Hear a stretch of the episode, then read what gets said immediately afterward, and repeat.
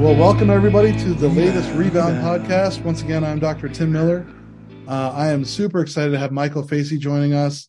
I have stuff I could tell you about Michael, but I want to let Michael tell his own story. Uh, so, Michael, could you just give us a little background? Tell us about yourself. Tell us about your your life journey, whatever you think is important for us to know.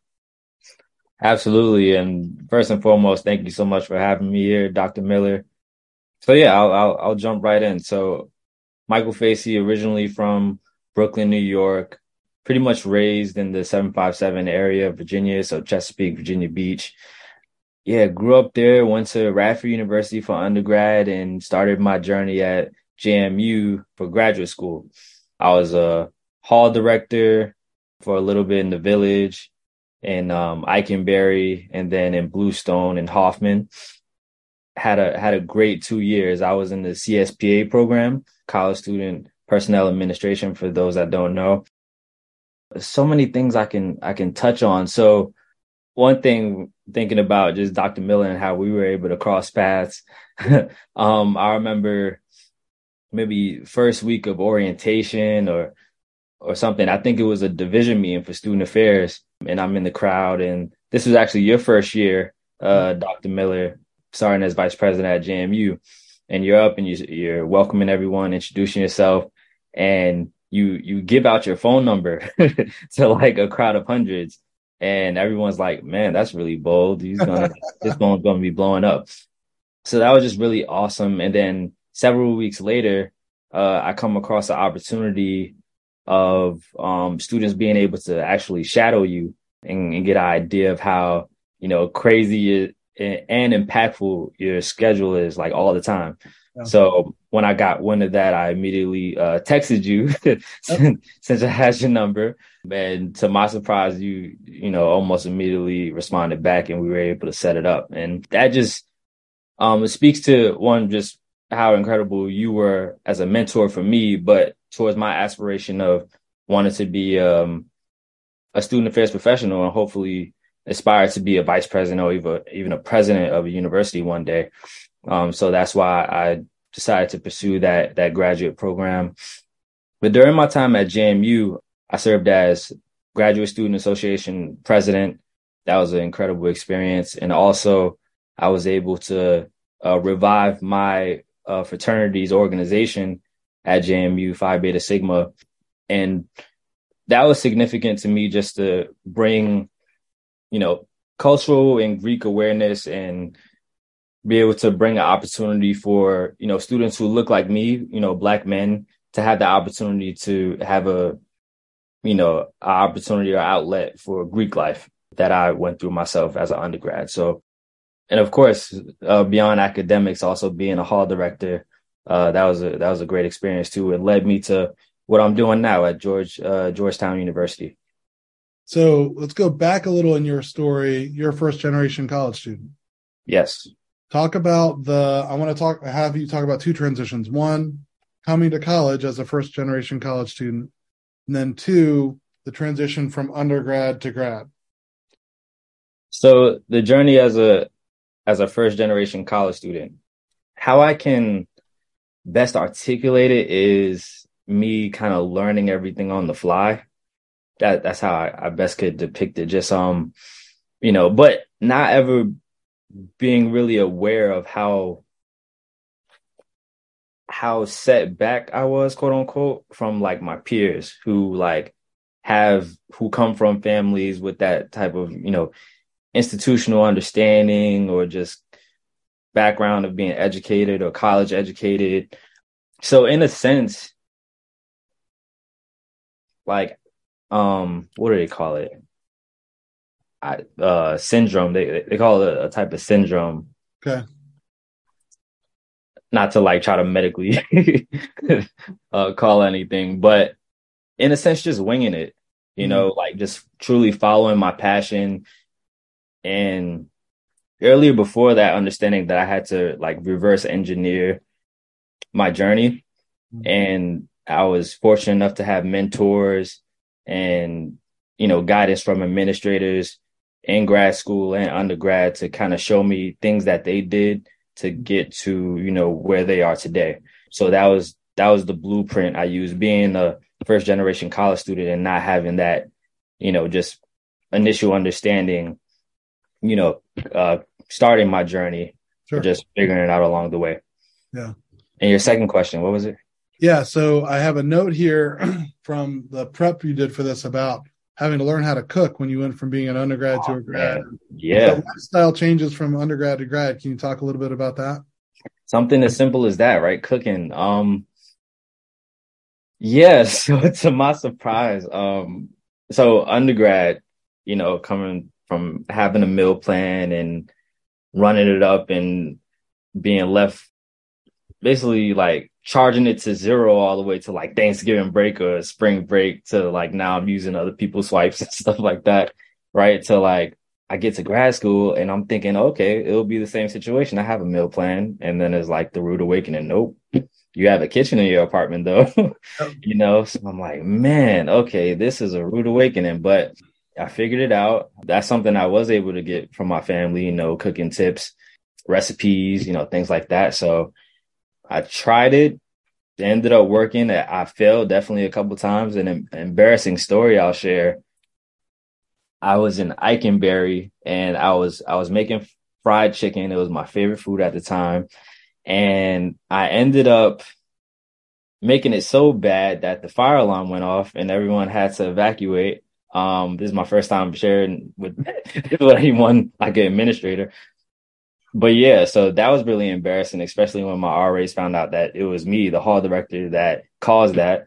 So yeah, that just goes to show like things that I had to, things that the environment of grad school had to, you know, prep me for as being a first generation college student. Yeah. And I hate to burst your bubble, but I knew that actually. I remember, that because I remember when the report came through and they're like, oh yeah, one of the hall directors was, you know, cooking and they emptied the whole building. And I was like, was it? And they told me, I never told you because I didn't want to put, I didn't want to rub it in. Oh. Later, it's fine. So, well, did you hear we're knocking down Eikenberry? No. Wow. Yep. I was told that wouldn't happen in like 20 years. Yep. This, this May. Wow. Is, is like the whole village going or just what? Yeah. Yeah. That's a whole nother conversation. But yeah, so I'll yeah. save you a brick though. I'll make sure you get a brick from Eikenberry. Please, please. um, so then, Michael, let's spend some time on hall director. I know you've shared some thoughts about, you know, you had a lot of supervision changes, um, not a lot of diversity in the space, um, maybe a challenging evaluation with some feedback. Can you just talk about that? I feel like that's a really good sort of story for us to wrap wrap around your sort of rebound story here for students to hear about what was it like to be in that space and changing bosses and divert lack of diversity and then getting some tough feedback? Can you talk just talk through that for me? Yeah. So essentially, you know, me being a, a hall director um, for both years as a grad student, it was essentially my like real first taste of a professional experience and definitely a non-traditional one, you know, um, most were able to settle in with like having familiarity with you know a same a consistent supervisor um you know scenery what so have you. But my my journey was a bit unorthodox. Um and just understanding to your point the the lack of you know diversity that i i was used to to a certain extent but not you know understand how how that'll translate to you know my professional relationship to someone who's supervising me and the type of support that I realized that I actually needed to feel successful and thrive in that type of space. That's something that I was able to really um, process and later on articulate, um, having gone through that experience. But essentially, one of one of the you know, key moments of me rebounding, quote unquote, and, and bouncing back happened from my second supervisor uh, during my first year. So I had two supervisors my first year uh, as a hall director. And it was a bit of a big surprise actually when evaluation season comes around and I went from my first semester having a, you know, you're doing a good job, no, you know, red flags, no concerns, anything. So then my second semester with under a new supervisor getting basically a needs improvement. Mm. Um, and that was kind of the summary of my evaluation. So, you know, and, and not really at the time feeling like I had the proper explanation or tools uh given to me to kind of set myself up to do better. Yeah. Um, you know, the following year, my second year as a hall director. So yeah, that, that's something that I really took seriously. And I could have went a lot of different ways with it. I could have, you know, got down and out about it. I could have, you know, fought back or tried to appeal it and, you know, dismiss accountability. But what I did do, I looked in the mirror and I think I knew deep down that I didn't do the best that I could have done. Mm-hmm. Even if I didn't think I deserved that type of evaluation, I know that, okay, this should be able to unlock my full potential yeah. in this role um, and and how I show up to work and really take it seriously. So that's what I did in my in my second year. I remember taking that evaluation. I had a physical copy, and I taped it on my wall in my apartment, uh, so it was visible and I could see it um, every day, pretty much. And that's something that's stuck with me and reminded me, you know, everyone's watching. You know, I it's all I'm already pretty visible because when I'm a hall director, but you know, I'm the eldest around a bunch of first year students who I'm overseeing in my buildings, but just making sure that aside from, you know, the, the huge responsibilities of, of a hall director, those little things and little details, they matter as well. Um, and those little details add up into becoming big things. So I was hard on myself, but I, I think it worked out well and it showed in my evaluation all throughout my second year and that's something that sticks with me even now in my professional career. Yeah. So, Michael, let me ask you what might feel like an impossible question. Why do you think you responded to it the way you did versus the other options of just being mad about it, or like why did you choose that direction? Yeah, I think I've I've always been um, pretty good with accountability. Um, ever since I was young, I'm the oldest out of um, out of four in total.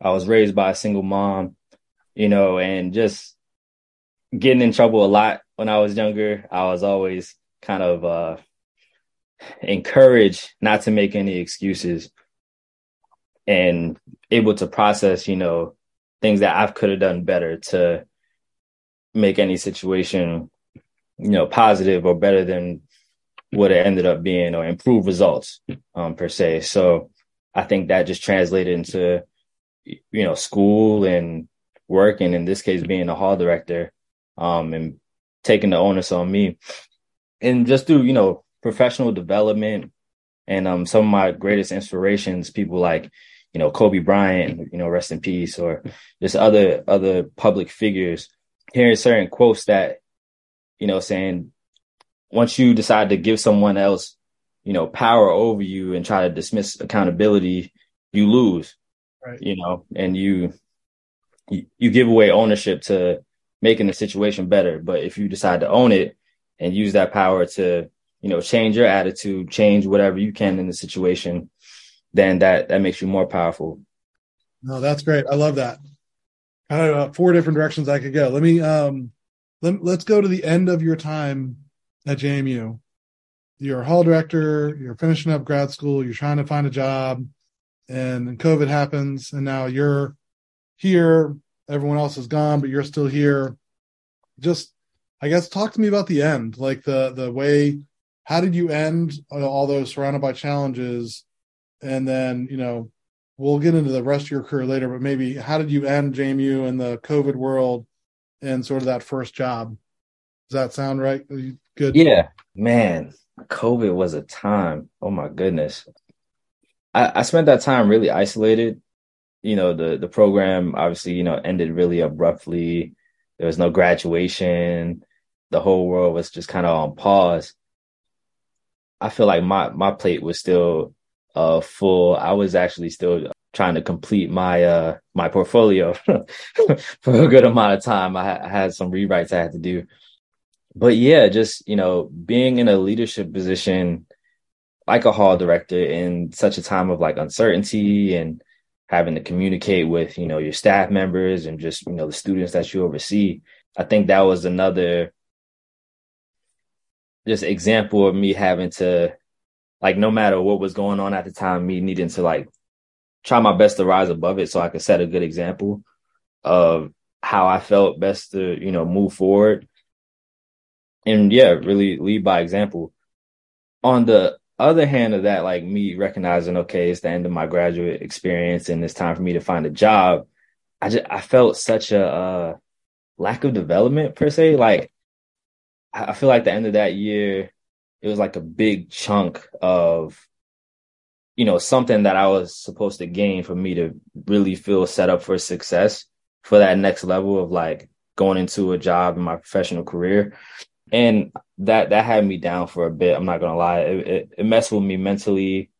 It had me really doubting myself and, and not as confident as I should have been, you know, doing all the great things and cool things I did during my my undergrad and graduate um, experience. But thankfully, I, I sought out, you know, my my current um, at the time my current supervisor, you, Dr. Miller, and some of the uh, trusted mentors to help me guide, like snap me into shape with like interview skills and just really conceptualizing my my trajectory moving forward.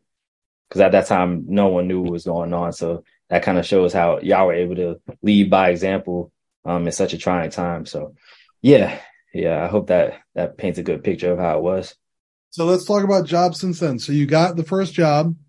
Uh, we don't need to say where or anything like that, but got the first job. You know, you've left there. So can you just talk about career since you left JMU and what are maybe some lessons learned? You know, as we've got think about the fact that we're open, like a bunch of the current CSPA students that are about to graduate are going to listen to this. Uh, we also have large large number of other graduate students and uh, first year students that are looking for jobs right now and wondering about their next step in their career. Can you just share sort of your journey and what were the good parts, hard parts, all the all the parts that you're willing to share?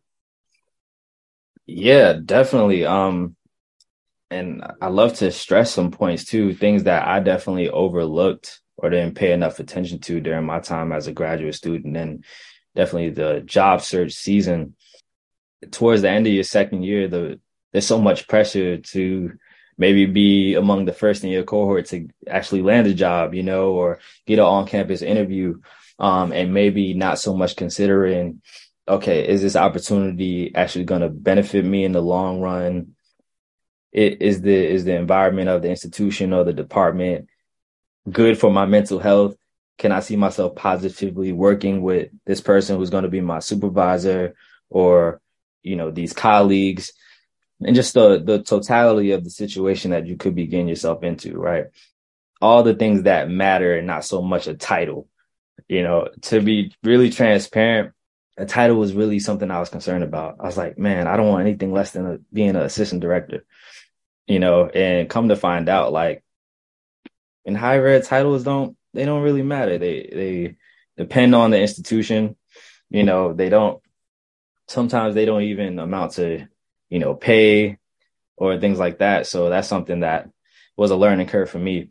But yeah, things that I learned throughout my professional journey so far, just all those things, all the whether it be red flags or just uh, things I overlooked, wanting to be in a place that could really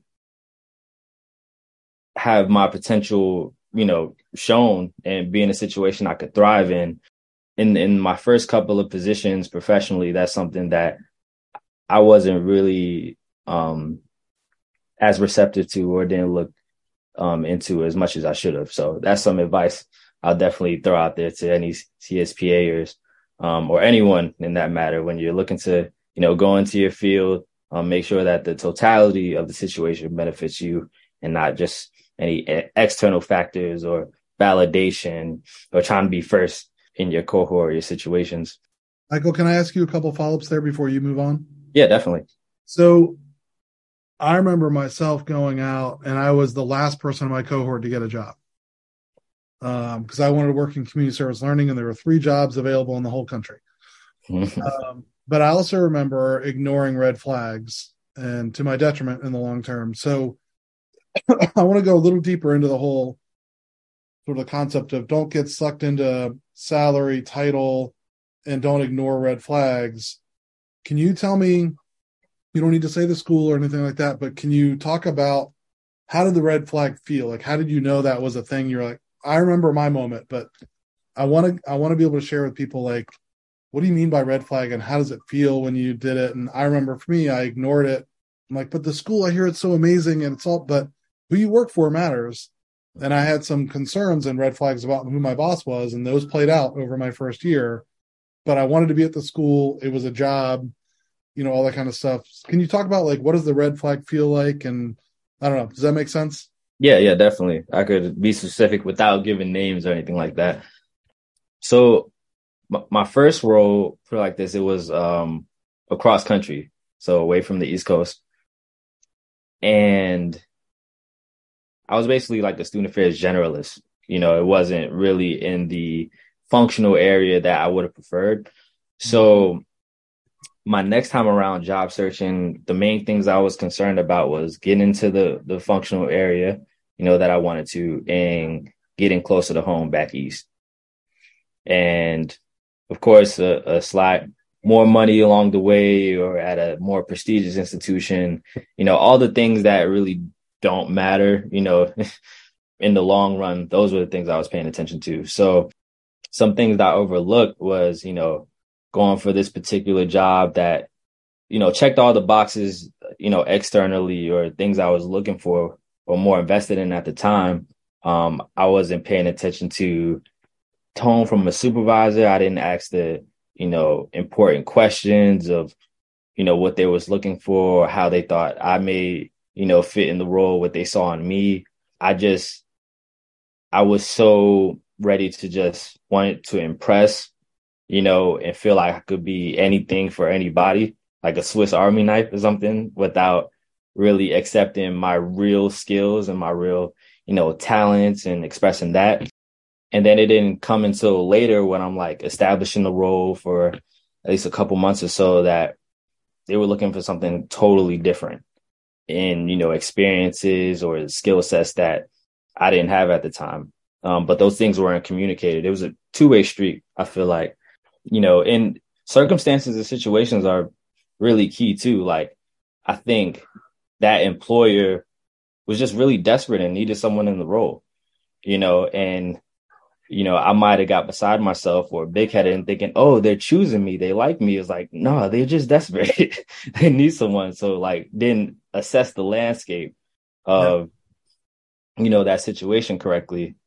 So yeah, that's, that's how it felt. It felt like you know, me being bamboozled, you know, almost saying, "Oh, they lied to me." It was like, no, if you switch that that framing and really take ownership, I was like, no, I could have done so many things to avoid me getting into the situation that ultimately didn't work out. I, I left way earlier than I expected. It, it put me in a a bad spot for a little while, but that was the ultimate like wake up call, you know, knowing that that's something that I had to address and couldn't continue to do um, if I wanted my career to go where I wanted to go. No, that's great. I I really appreciate that. I think there's some real sort of sage advice in there of if, if, I love the whole concept of you got lied to, but you sort of let yourself get lied to, right? I mean, you set yourself up to be lied to, uh, and they might not even know they lied. They were lying. They might have been so desperate they were, you know, just happy to get people in the door. Mm. Yeah.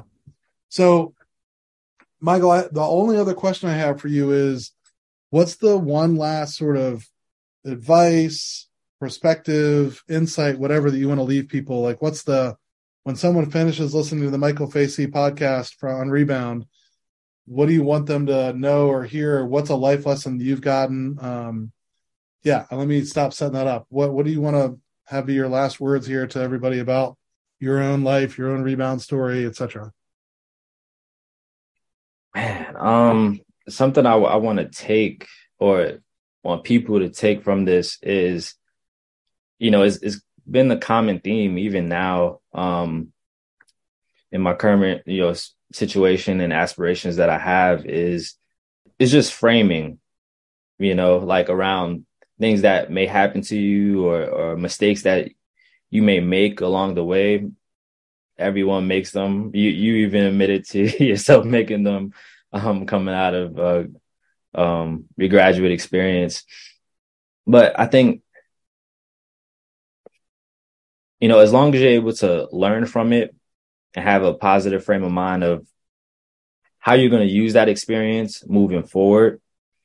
And, and that's the, I think that's the true meaning of resilience, you know, falling down and being able to get up again and, and stick to your plan, even if you have to change course a little bit, being able to really look and try to reverse engineer your way and figure out those steps you need to take or and in your journey you're going to get knocked down but when you get back up you you know figure out where you may have failed along the way.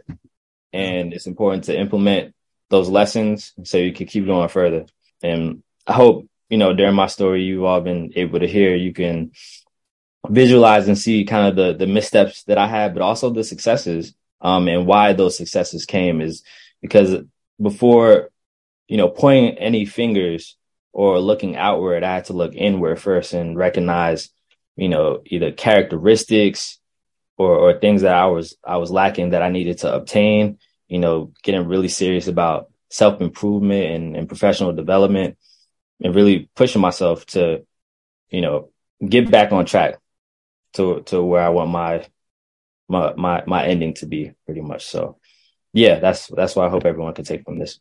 Yeah. No, and Michael, I think that's great. I think about you know every situation every challenge every setback is has learning in it if you'll let if you'll let yourself learn and you know like i shared i i didn't learn immediately from my setback but eventually looking back i know there was a lot of real good learning in there for me. Um well michael i am proud of you. We are proud of you. We're really excited. I'm excited you're up in the northern virginia area. Next time i get up there i'll have to make sure you know i'm there. Maybe we can catch up but uh, you're you're making the CSPA program proud up there at Georgetown, and even though it's a rival for me from my old school, I'm still proud of you doing that. Um, but yeah, everyone, this has been the Rebound Podcast with Michael Facey. Uh, so excited to have a proud JMU and Radford alum join us today, and stay tuned for our next future um, Rebound Podcast, everybody. So take care. Thanks. Rebound. Rebound.